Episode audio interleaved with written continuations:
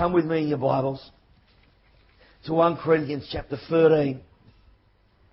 And it says this, First Corinthians chapter thirteen, the great chapter on love. And I want to finish on verse thirteen. And it says, and these three remain. The great pillars. You know, on, on, the, I was, on the day that the, the Twin Towers in New York fell down after the plane careened into them. And the whole world was gripped by fear. And there was a shaking that happened in, in a physical sense and also in a spiritual sense. That these two great towers that represented, represented the, the, the wealth and prosperity of a great city. They represented the, the ingenuity and the innovation. They represented the greatness and, and, and like the towering strength and the, the, the, the vision and the opportunity and the future and the, and the, and the optimism. And what couldn't be done that could be done. You know, those two twin towers, I mean, I've been there, I've, I've seen them several times, and, and they had to see them was just it's just breathtaking. You know, we I mean, we, we've got Centrepoint and all that, but you've got to see these things. You've got to see these things. Well, you can't see them now, but, but you know, and, and these two twin towers fell. And it's like, oh my goodness, they stood for so much in people's subconscious. They stood for so much over that city. But I tell you, there's a word in here that stands for even, even much more. And when all that's fallen around in days of uncertainty, in days of, where things are not as secure as they used to be, in days of change, we've just had a major change in government. Uh, there's changes happening all around us that are, that are phenomenal with, with, with government and uh, situations, uh, with climate, uh, with, with, with people's health. And, and I mean, I mean, cancer just seems to be just like... Just in so many people, like so often, it's more, it's like there's so much in, in it's so much that can be changed. The Bible can be assuring in this that these three great towers. We might have lost two towers that, that, that spoke something to the world, that provided a sense of confidence and security. But God says these three towers still remain. The great pillars of the house of God, the message of the kingdom, the message of Christian City Church, the message that God has placed in Pastor Phil. And, uh, and that message is a message of faith, hope, and love. And when our world is shaken, we can run to these things. People can take things away from you, but they can never take these three towers, these three pillars in your life, in your marriage, in your dream, in your church, in your community, in this area of Tugra. These three pillars that are here are the pillars of faith, hope, and love. And they're the treasures that make all the difference. And you can arrive on the scene at a circumstance, at a calamity, at a, at a thing that's happened in your world, at a disaster, at a family breakdown, at a, at a mess, at somebody who has had something happen to them. You can arrive on the scene like an ambulance. Yeah. And what are you going to turn up with? You're not going to turn up with law. You're not going to turn up with religion. You're not going to turn up with a standard Christian bashing someone over the head. You're going to turn up with faith, hope and love. They are the tools in your doctor's kit. On every situation and every scene, you can turn up with faith, hope and love. And these three remain. Great quote from Irwin McManus. He says, we live by faith, we know by love, and we carry a voice of hope. You know, we were at a Christmas party at Christmas time, and I had a guy, we invited all our staff in my business and all their partners, so there was about twenty-five people there, and, and, and, and only a few of them were actually in my church, and most of them would be unsaved. And there was a very successful young man who has a very big business uh, right down in the heart of the city, owns one of the biggest real estate firms, and a young guy, done very, very well, and he was a, a partner of one of the girls that worked for us, and, and he was sitting there, and And he was a big guy. You know, guys have got the bigness on them, the capacity on them. They're confident, they're successful, uh, they're big thinkers, uh, they're doing well. And uh, but in his world, I knew his world was out of control, but I knew he had a gift on his life.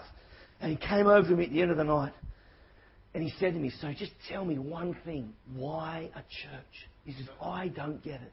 Because he's looking at me, he's sizing me up all night, he's hearing what I'm saying, he's listening to my speech, to my people. He knows there's something on me. He knows it's like, because he's thinking like, you know, like this guy's got something, he's thinking, a thing on me. I can identify with what's on you. But I don't get the church thing. I don't get this God thing that you run a church. He says, tell me. He says, why would a guy in business like you, so successful, Why would you start a church? And I, and I made this answer. I said, if you've experienced what I've experienced, a, dem- a response is demanded. If you've experienced the power of the message of faith, hope and love, if you've experienced what I have from God, there is nothing less than a demand, a response demanded. And my response that I, I felt God demanding me was to start a church. And he said, um, I said to him, I said, you understand the message of Christ requires a response. And he said, what's the message? I said, faith, hope and love. And he says, you've got me. He said, I'll come. I said, come three or four times. He said, no, I'll come once. And I thought, wow, what a divine. He says, you've got me. I'm going to come once.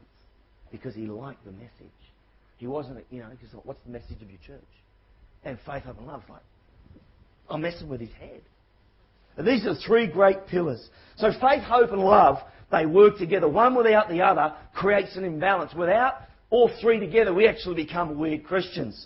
And uh, Mark Kelsey says this, faith without love or hope makes us just driven. Hope without faith or love makes us directionless. We're just hoping, but we have no direction, and we just wander, and it's all, it's all good, but there's a trail of destruction behind, and, and, and there's no, there's no fruitfulness there. And love without any faith or hope makes us a non-moving person, goalless, never progressing in life. And you know, some of the loveliest people in the world are stuck, aren't they? Oh, they're just such a lovely person, but they isn't for anything. They don't do anything. It's like they're stuck. Yeah, they've been in church for years and years, and they've been believing, and they're just lovely people. But this, it's like they're stuck. You used to play that game when they're little, stuck in the mud. And, and, and, and, and it doesn't matter who you were. If you got tipped, you had to stand there, and you were stuck. It doesn't matter who you were, what was on you, how great you are, and you're stuck in the mud until someone's crawled through your legs. Remember that game? Can you remember that? Stuck in the mud.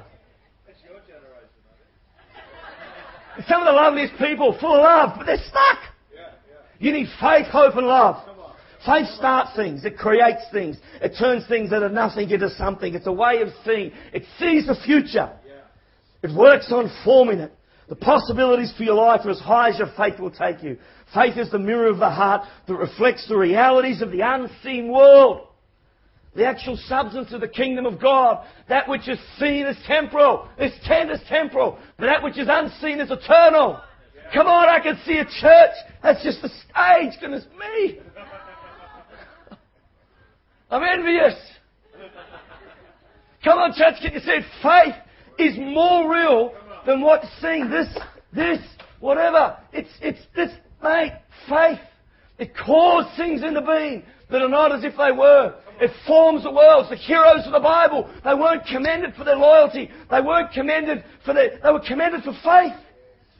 Faith is a spirit.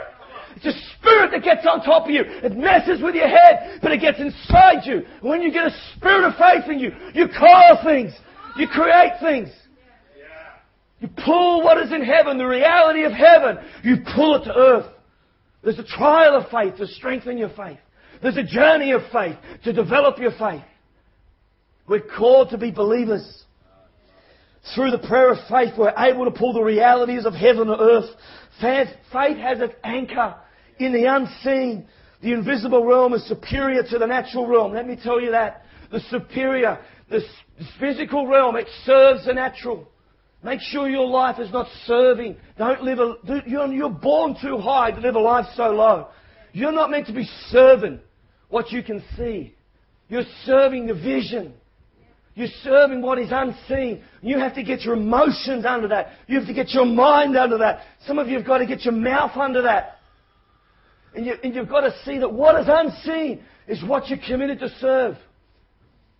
The reality of the invisible world dominates the reality of the natural world.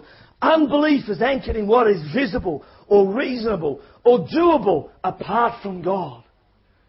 I know sometimes we need to look at it and say, okay, this is where we're at. And you can never really start and launch off in faith until you actually go, okay, this is where we're at. Where are we really at?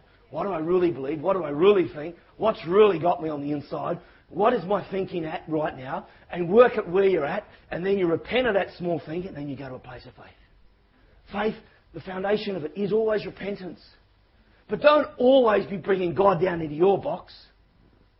God's trying to get you up into His unlimited kingdom.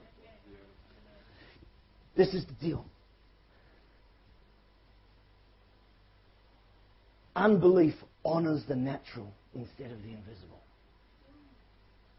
Faith honours, faith honours the unseen. Faith honours the unseen. No matter what happened in oh seven, two thousand eight is going to be bigger and better.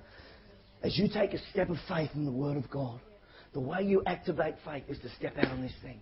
John chapter one, in the beginning was the Word. In the beginning is always the Word. A brand new day is always in the Word. Your new future is in this Word. This building is in that church. That building filled is in that church. Your marriage going through a great time is in this Word. Your future partner, if you're not married, is in this Word. Your new day is in this Word. Your health is in this Word. Your breakthrough is in this Word. Your peace is in this Word. Your faith is in this Word. Your joy is in this. Your strength. In the beginning was the Word. When you take a step on what the Word of God says, you activate faith. You have to move. When you move, God moves. Come on. Everything you starts with a step. One thing I know, and I love it, but I hate it, is you can't take the step out of faith. Oh, I wish we could just have faith without the step. Don't you reckon? Like, because you get filled with the Word, you, your mind's all sorted now, you're full of faith, you've got this conviction of reality on the inside, you've got this substance of the of the new, you can see it, you can feel it, you're pregnant with the thing, and God says, I want you to, ah! You want me to give what? You want me to be here every week? What? You want, and there's, you can't take the step out of faith. This is a, is a great scripture for your church. Isaiah fifty-four. Number two, you've heard it before. Enlarge. Everybody say enlarge. We all got to get bigger. Enlarge the place of your tent. That's what we're doing. And let the curtains of your habitations be stretched out. Spare not. This is a time to spare not for this church. Church, spare not. There's times to spare and there's times to spare not. Be wise and read the seasons. Spare not. Haul in. You are at a crossroads right now. But you won't always be at a crossroads. It's prophetic. You're becoming Christian City Church Tugra. It's true. Crossroads. But you've been at a crossroads, but you're finished. He says, spare not. You commit plus some into your building fund. You have to get this thing up and running and get it finished. This is the, this is the window. This is like, it's like the Stargate is open now. And God has chosen you to be the people to take this thing on to completion. He is formalizing an army, a builder of soldiers, saints, servants and sons. He is raising this you. He has called you. Me? Oh no, you've got the wrong guy. I could never. The reason God's got you here because He believes you can do it. He believes you can do it. I tell you, if, if, if, if one can, you know, what is it, well, ten can put a hundred to flight and a hundred can put ten thousand to flight. Come on. Jesus, help us. Church, um, this is this is a word for your church. It says, for you'll spread out to the right and the left, and your offspring will possess the nations. I'm telling you, Phil, it's the young guys in this church. They're going to take more ground than you've ever thought. There's a whole lot of things that you can do, but they can do it. And you can do it really well. You can probably do it better than them. But as soon as you give it up and let them do it, they're going to overtake you, mate. You guys, it's your, it's the ground. And there's another word coming up for you guys. They'll make the desolate cities inhabited. This place will be filled. The only thing about this block of land I'm worried about, it's not big enough. I don't think you've designed a big enough building. Verse four says, fear not. It says that. Come on, church, say that. Fear not. Fear not. Now say it like you mean it. Fear not. Fear not. One more time. Fear not. Because where you're going, it's like you're going to hit barriers in your emotions, barriers in your capacity. Well, you haven't been this way before, I know. But praise God, somebody else has been that way. His name's Jesus. Praise God this word lasts longer than you and I and has gone that way. Praise God for people like Pastor Phil Pringle who took the step and decided to build a building like this but even bigger. And now all around the world, hundreds of churches and movements have got building funds and buildings are going up all over the world, making a difference in their community. You are coming in and under. What is on you is what you are under. What is on these guys is because they come under it. No longer are they crossroads, but they're breakthrough because they're coming under an anointing of breakthrough. What's on my My life is not because of me, it's because of what I, it's what I put myself under. Yeah, yeah, yeah. What's on you? You're out there struggling, you know, you're here but you're not really here, or you're part of it but you're only half in, half out. The deal is it's not till you get all the way in one hundred fifty percent baptized into the vision, baptized into the house, that what is on these guys is actually going to get on you. Yeah. You ever wonder why these people, they're great people, but it's like nothing ever seems to happen. It's like, I don't know what it is. There's a point where you have to go. And there's a step that you need to take. There's a commitment you need to make. There's an action you need to go with. Not just an attitude, not just a word, not just, well, I believe you, I'm with you. Yeah, yeah. It's like, I am under these guys. And there's a whole new level. Some of the guys, well, I honour Pastor Phil and Judy. There's different levels. Yeah. And to, to honour means to bring a gift. It actually means to actually bring something that is, that is of cost to you. And, and every time this church goes to another level, it's because you all choose to come under these guys in a far greater degree. Who's looking after them? We are. Pastor Phillies. There's plenty of people overseeing. Our job is to come under. Transparency is a healthy thing. Fear not, for you shall not be ashamed. It's going to work. It's not not going to work. Don't be scared about that. Don't honour fear. Don't honour all the things that could go wrong. Don't honour what you don't have. Honour what you've got. Honour the faith that God's placed. Honour the Word. Honour your leaders that are called. They're either called or they're not. Yeah. I don't know anybody can hold a church in a tent for four years straight and have unbelievable mu- the music. You guys are playing these songs better than they do at Oxford Falls, and I am not just pumping you up. The treasure of this house is the presence of God. I'm, I'm telling you, I'm, I'm thinking, maybe we could get this whole band in God on the City just for one Sunday, just to sort of kick our guys along.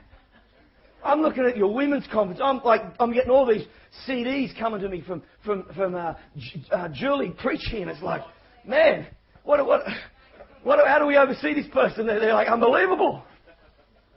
I'm listening to Phil's vision. I'm going to repent because I'm not dreaming big enough. I'm meeting all your leaders, going like, what are these people in my church? What's in the water up here? I'm, I'm like, I'm like hearing all these stories, and I'm like, I'm looking, I'm listening to your sound system, man, Tim. How do you do it? There's a grace. Guys, guys, honour. Honour the Word. Honour your pastors. Honour what you've got. And this is his, you will not be put to shame. You will not be confounded and oppressed. For you shall not be put to shame. For your Maker is your husband, the Lord of hosts his name, the Holy One of Israel, your Redeemer, the God of the whole earth. Come on, you need to get ready to go again. Get ready. You get the second wind. You've had your break. Now, bang, we're going to race all the way for the next six months. Today, God's saying, get ready. Faith accomplishes what is impossible for you to do in your own strength. It is attracted always to the areas of barrenness in your life. The Word of God will always attract you on the area that you're barren in your life. Faith will come to the area that you least expected. It'll come to the area that you're probably the weakest. It'll come to the area that you are probably the most broken in, or the area that you're most barren in, unfruitful. Don't, and that will scare you. He's like, God says, I've called you to speak me. You know, I've called you to song. I remember my pastor said, right, I want you to B V on stage. I just got water baptized and I was sixteen. And uh, and he said, you're going to sing on stage. And I was petrified. Not once did I go on a school production. I stood in the back row, watched my twin brother stand on the stage in the lead role, and I'd cringe, thinking maybe I'd sit behind the guy with the big brown light at the back, you know, the guy, the, the spotlight guy. And I would feel embarrassed and fearful and cringing going there, not even the show, thinking that maybe they could call me up still. Yeah, yeah, yeah. And he said, you're going to sing on stage. And so I sung, and we were on the stage in the school hall we set up and packed down every week for about eight years. And there was a curtain that came in, and I just took one step behind the curtain, and no one could see me. And I felt okay. And then they opened the curtains. And I'm freaking out, gripped with fear. And for about the first couple of months, I sang on stage, and I mimed. Because I thought that if I could hear my voice, because I've heard my voice, I'd cringe. And I thought, my goodness. And then I became a song leader. I was a song leader for ten years. I was the best song leader Christian City Church has ever had. I'm telling you, we had hot worship. It was good, mate. I was on a roll. And then he said, you're going to preach. freaked out again. The Word of God will come to the area of barrenness in your life. Faith will accomplish the impossible. You know, there wasn't such a long time ago that this was just a dream. That this was just a piece of vacant land, without a D A, without a dream, without a plan. It's the first step. Let me hear, church. Come on, church. It's the first step. It's called the seed step of faith. It's the first step that the initiative of, of the devil tries to take. He is scared of your first step. He's scared of your next big step because it guarantees, because God guarantees that the seed step that you have will turn into a harvest. And the devil is scared of the seed because he knows it's got a destiny and a power to be turned into a harvest. He's scared of people who have faith because he knows when you go to a place of faith that he, you become unstoppable because you are now being operated by the Word and the power of God. And the gates of hell will not prevail. The gates of hell cannot stand the onslaught of the church walking by faith. When you walk by faith, you're walking in the power of God. And when you take a step of faith and say, we're going to get this building up. We're going to commit to give this. I'm going to sell this and give this. I'm going to give even more. I'm going to make it happen. This is not about you guys having a building. This is about a generation, a harvest, a whole generation of people who will die and go to hell. And God's called this remnant. This is like a leaders' meeting in ten years' time. Come on, guys. You, you, you've been called. God reckons you're up for it. So do I. So do your pastors. Faith calls things that are not as if they were. The first step is the seed step. It's the one the devil tries to take. He doesn't want you to believe God's Word and step out because he knows you become unstoppable. The first building's the hardest. How hard has it been? You got the land and you got the approval. That took a few more years. Then you got the thing half up and the banks have got all weird on you. And uh, and it's like, it's, how hard can it be? Because he knows if you can get one building up, you can get five buildings up. He knows if you can get... Why is it so hard to get one person saved? Because he knows if you can get one person in your family saved, you can get your whole family saved. He knows if you can believe God for one thousand dollars for your eyes and build, you can believe God ten thousand dollars in the next year. Come on. This is what he's coming against. It's that seed step. It's that first step. Because if you can believe God for this, hey, you can believe God. How hard does it get healed sometimes? Because he knows if you can get yourself healed, you can get other people healed really easy. Are you with me? Can you understand the fight? Can you understand what's unseen is more real than what is seen? And why there's a battle to call heaven to earth and bring the reality of heaven to earth? Because you're operating by faith. Yeah, yeah, yeah. Come on. Ephesians three, it says this, now to him who is able to exceedingly abundantly above all that we ask, think, according to the power that works in us. Amazing scripture. Matthew Henry says this, there is an inexhaustible fullness of grace and mercy in God, which the prayers of all the saints could never draw nigh. Whatever we may ask, whatever may we, we may even think to ask, whatever you've thought about asking God, but you think, oh, God couldn't do that, I'm not going to ask him. Whatever you have asked him, God can still do abundantly more, exceedingly abundantly more. If your faith in his word can see this building get up, you've got the faith to do the whole thing. And that's what the devil is coming against. You need to do something impossible for you. You need to get creative. What are you going to do? Noah built an ark. What a madman. What a weirdo. For one hundred twenty years, he built an ark in a desert where it hadn't rained. People looking at you guys, what are you guys doing? Some of you sitting here looking at you, what are we doing? You've got to get creative. Peter stepped out of a boat. He stepped out of a thing made by the hands of men onto water made by the hand of God. What did he step out on? He stepped out on a command. Jesus said, come. Yeah. It wasn't an invitation, it was a command. He was talking to a soldier. He said, come. And he stepped out on the word of Jesus. Yeah. He stepped out of his comfort zone. He's a fisherman. He probably made the boat. He owned the boat. He was good at what he was doing. He was successful. The Bible says he owned the boat. And he stepped out of that environment that he was known for, identified for, experienced in, and he became onto the word, onto the water. Noah built an ark. Solomon built an amazing house for God. Joseph dared to dream. What are you going to believe God for this year? What's God asked you to do this year? If our thinking is conformed to the world we live in, our reference point is no longer heaven, and our future becomes small. If you're continually looking at your cash at bank, your world is going to get smaller. If you're continually working your whole world on and your vision and your dream for this year based on the salary that you're paid, your world will get smaller. I'm not saying you to spend above your means, but I need you to take a step of faith. I need you to take a step of faith and begin to believe God, because we need to get bigger. When you get bigger, the church will get bigger. And this is what I'm saying. You can't be bound. You cannot be bound by what your circumstances are saying. As long as your circumstances and your abilities and what you've got and what you've done in the past is your reference point, your world can continue to be small and you'll pull back. Pastor Phil says this amazing quote in that book, Faith Over There. You need to get it and buy it and devour it. I've read that book twelve times. I built a business on that book. I built a business on that book that's enabled me to give. I don't know how much money we've gave. The first year we gave like fifty, then fifty, then one hundred, and then we committed one hundred, and then a fifty. And then along the way, we've given a few miracle offerings worth ten thousand dollars and twenty thousand dollars. And uh, I'm telling you, it's because of that book. That book changed my life. That book changed the life of a scared, timid, sixteen-year-old boy who never really thought much about anything. Just had a pretty cool life. And to a man who's now possessed, uncontrolled, unstoppable, madman for God. And a great husband.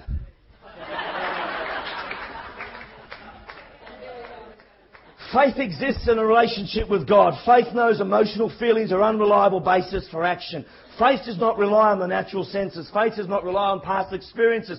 Faith does not rely on the opinion or the mindset of the world. Faith does not depend on man's ability. Faith relies on one thing, what God has said, His Word. One thing and one thing only. Second point, hope. Jesus is the hope of the world.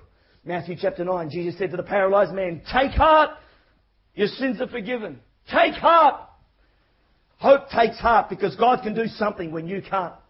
I love what we do at Christmas. We do a Christmas hampers to all the underprivileged, the single mums, the street workers, the homeless kids, the people living in, in refuges, the people who just won't have anything for Christmas. Nearly every single person that we give a hamper to, around about, I don't know, three to five hundred hampers, nearly every single person that gets a hamper, the only thing they get for Christmas is our hamper. How good's that? Because you know what the hamper says? It's not about the hamper. We're giving them hope. Hope. Hope. Hope takes heart. Hope impacts. Not once does Jesus pray for anyone to be sick, confused, poor, killed, hungry, or pronounce judgment on those who come to Him. What we see Jesus doing is telling people their future, wanting to bless children, empowering men to go and heal, teach them to work miracles, distribute food to the hungry, comfort people in pain, forgive people who have done wrong. When we come into a paralyzed, when we come in paralyzed, God gives us His plan that we'll walk and march again through life. And He says this in Jeremiah, "For I know the plans I have for you, declares the Lord, plans to prosper you, not to harm you, plans to give you a hope," say hope, hope, "and a future." Hope believes in the future no matter how bad the past is. I love talking to people who have been through it because they're full of hope. And some people, the past knocks them around, and other people, it makes them. And I'm not discounting the hardness or the severity and the difficultness of the time of the storm and the trial. But it's the making or the breaking. And, uh, you know, we, we, you know, the deal is you're not going to win every battle as long as you win more than you lose. And the good news is at the end of the day, we're guaranteed to win. Amen. Amen. Phil Pringle says this, "Hope is the health of our emotions, the sanity of our mind, the brightness of our spirits, the anchor of our soul. We can all draw near to God through hope." I remember as a new Christian, the one thing that stuck with me, I didn't understand what my church believed. I thought half of what they were doing, like, ho, ho, ho, and all this stuff was all weird. And I didn't understand what they believed or what they were trying to do, but what I did get is how much they believed in me. I just was believed in. Pastor Ferg and Judy McIntyre, being church uh, in C C C from the very beginning, have started three or four churches in the movement. Now they're itinerant prophets. We'll see what we can do to get you guys to have these guys. Are amazing speakers. And uh, they've been, I remember I travelled the world with Pastor Ferg several times and had this great opportunity to come under his prophetic anointing and uh, his pastoring. And uh, just a few years ago, he was um, in uh, uh, the church Joyce Meyer goes to, and he prophesied over Joyce Meyer. And, and, and she went back about thirty, thirty feet in the air when the prophecy hit her. And he said, "Jesus, what did He say? I have not called you to be a teacher, but a, a woman of revelation." That's right. He says, "You haven't got a teaching ministry. And it says, you've got a deliverance ministry. And boom, she went flying thirty feet in the air backwards. Bam. He did, and he was like, I can't believe I said that. He's so humble. But when it's on him. And uh, and he's a great friend of Pastor Phil's, and he's been C C C all the way. And uh, the deal is this, guys. This is the hope test for your life before I move on to the last point. Is that hope is determined in us. Is that we're better known for what we are for rather than what we're against. What type of person are you? What type of family are you? Are you known for what you are more for or for what you're against? And I know you'd be against a few things. There's a soberness and a maturity about that. But are you more known for what you are against as a Christian, as a member of this church, as a leader, as a young person? Or are you more known for what you are for? And that is the hope test. Be a person full of hope. Let people know God's heart towards them. You know what hope does? It just finds a way for somebody to win. How can I find a way? Okay, they've got, you know, they've got, you know, you might have a bad leg and a shocking eye, or you've got a an issue with this, and you've got that, and that's happened to you. People come into your church and think, oh my goodness, what are we going to do with these people? Somehow, some way, we'll be able to give them a job. We're going to find a way for you to win here. That's our job. We're going to find a way for you to win in life. It may not happen overnight. It may not happen in thirty seconds, but we will find a way to get you guys to win here.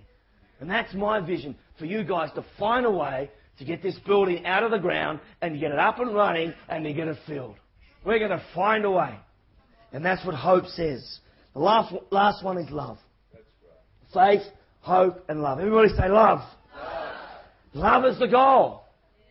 Yeah. Love is the goal. That's why the greatest of these is love. I feel the love of God in this house. There's a charisma over this house. There's an anointing. The charisma. The anointing over this house is an anointing of the love of the Father. It's the Father's love. It's the love of these guys are fathers. They're sons, but they're fathers. And that's why there's so many sons of the house, is because you've got fathers. I think the thing that is over this house is you come into, it's the presence. I think the greatest treasure you have in this house is the presence of God. The presence of God all through the Old Testament goes with God having people in tents. And he made them intense because he didn't want them to get, get religious and stuck down in their ways. And he, because he wanted them to stay flexible and flowy and yielded and malleable by the Holy Spirit. That's why God has kept you in a tent. The greatest treasure you have, the greatest treasure you have is that God has kept you in this beautiful tent.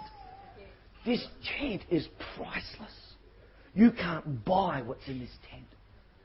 You cannot buy what's in this tent. I know people who are worth twenty million dollars, fifty million dollars. I've got clients worth one hundred fifty million dollars.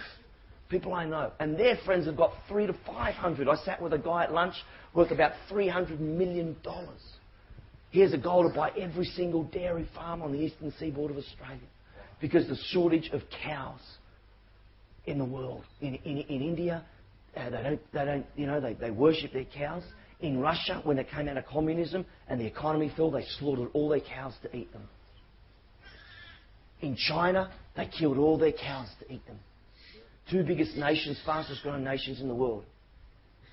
Haven't got cows, haven't got dairy. This guy's worth a lot of money, good guy. But you know what he's got is nothing that compares to this presence. Don't be thinking, what am I in this funny old tent for? I love this tent. I'm into it. But you know what's in here? Can I just say that the treasure, the treasure you have is the presence of God. But you know what? It's the presence of the Father. The love I'm feeling is the love of the Father. And the other thing you're going to experience is the provision of the Father. That's what this church is going to go to a whole new level. And I don't want to harp on about the finance thing, you know. The, the, you know, I was listening to the guy, if you can check him out, it was at Awakening. Uh, Francis Chan, and he says, I don't, I don't care about money. He says, I don't care about money. I don't worry about money. He says, because I'm a friend of God. And look, you know, it's not about the money. It's not about the building. God uses the buildings to build the people. He's trying to take you up to another level. It's not always this stretch and grow. The seasons of care and nurture. And I think you guys have been cared and nurtured. But if all these guys ever do is care and nurture for you, they let you down. They will fail you. Their job is to stretch and grow you and to care and nurture. Don't just be someone who wants to be mollycoddled and cotton-balled, because they're letting you down doing that. They have to stretch and grow. And so there is a season that you're in, okay? That you've been prepared for that season in the presence of the Father, experiencing the love of the Father. Now we're going to experience the provision of the Father. Jesus is the hope of the world. Love is the goal, because the kingdom is love. If faith sees, hope feels, then love gives. Love is about giving. Love is not an emotion. It's a cheap form of love. Even though the emotions are valid and they're wonderful. But love gives. For God so loved the world, He gave. He said, well, I feel I love you. I don't really care how much you feel if you love me. Would you put a ring on my finger? And give?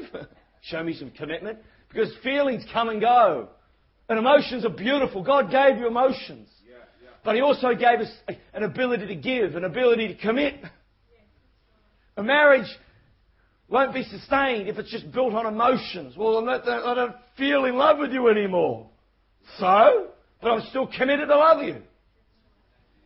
Hello? Love gives. Jesus says this in Mark twelve. He says the most important one, Jesus answered, is this. Love the Lord your God with all your heart, with all your mind, with all your soul, or your strength. And the second is love your neighbour as yourself. There's no greater command. Love will always lead you to advance behind enemy lines. You're here. How did I get here? I'm behind enemy lines. You're not on the coalface. You're not on the front line. You're actually behind enemy lines. That's why the gates of hell can't prevail. That's what that means. It's not about, oh yeah, oh yeah, we're fighting hell and hell's, hell's coming against us. No, it's not. The Bible says that's what it means. Jesus says the gates of hell will prevail, will not prevail. What it means is that the gates of the city cannot hold the onslaught. Is a predetermined disposition and fact and truth and revelation to the devil and every demon that they cannot hold the onslaught of the church. Because the church is advancing. Because the thing that advances you behind enemy lines is the love of God. And you've gone all the way with someone who's like, how did I get here? And you're like, you're behind enemy lines because you love. And the only way you can stay there is to keep giving it. And the only way God keeps flowing it into your life is to keep giving it out. The more you give it, the more He gives back. Given it will be given, pressed down, shaken together and running over so you cannot contain it. That works for love as well as money. Amazing, isn't it? Come on, church, you with me? Love will advance you behind the enemy lines to win the hearts of those who do not know Him or His love. Love risks itself for the freedom of others. Amen. How many risks have you taken lately? Have you taken a risk to love somebody? Have you taken a risk to love somebody again when you think, I shouldn't love this person? Have you taken a risk again to forgive somebody again? To believe in them again, to give them a call. I've called them so many times. Last time I called them, I told them to beep off. And da da da da da. No, love never fails. Love never gives up. Right? Love your pastors. When I gave my life to Jesus, all I remember is how much my pastor loved me. I was not aware of what he actually believed, but I was aware that I belonged. And that's what planted me, was his love. In First John four, verses nine. You know, the love of God, I think, is probably one of the misrep- most, most misrepresented subjects in the world. It is probably one of the most misrepresented, misunderstood things. And even people I meet in churches still sometimes after years still don't quite understand the mercy and the grace. They still don't understand why we still believe in people that sometimes hurt us so much. Backstab or bail, or you do so much work with some people and then they're gone. How do you pull that weed of hurt and bitterness? How do you, how does that pain get healed? How does that thing? It's real when you get hurt, isn't it, huh? Love will take you behind enemy lines. There's a risk behind enemy lines. There's always a risk. But the love of God is unfathomable. It cannot be measured. its depth, nor its breadth, nor its height. This is the clearest picture of the love of God. First John four nine. This is how God showed His love among us. He sent His Son. I want you to listen to the scripture. Whose initiative was all this? It was all God's initiative before you did anything. You haven't got a leg to stand on. He sent His only Son into the world that we might live through Him. This is love. Not that we have loved, but He has loved us. Although we have loved out of His love, and maybe have been disappointed, or maybe have been burnt out, or maybe tired, or may feel broken, or may feel we haven't got enough of the goods. It's not that what you, it's your world can't, your reference point can't be you, church. To take this building to completion and to finish it and to fill it, the reference point is now shifting from you to God. Not that you have loved, although you have, but He has loved us. And He sent His Son as the proof, as an anointing sacrifice for our sins. Dear friends, people of Crossroads, since God has loved us, we ought to love one another. No one's ever seen God, but if we love one another, God lives in us, and His love is made complete. The Bible says that if we love one another, Jesus says on the night before He died. Always look at what people say just before they die. Maybe it's, whether it's in a movie and they're about to die. What, what are their last words? It's normally the highest priority and the purpose of their heart, isn't it? They're like, about they're on their deathbed. What they're going to say is going to be really, really... They're going to think about what they're going to say. And so Jesus, the night before He died... And the deal is, He just talked about how much He loved people. He said, love one another, because when you love one another, that's how the world sees Me.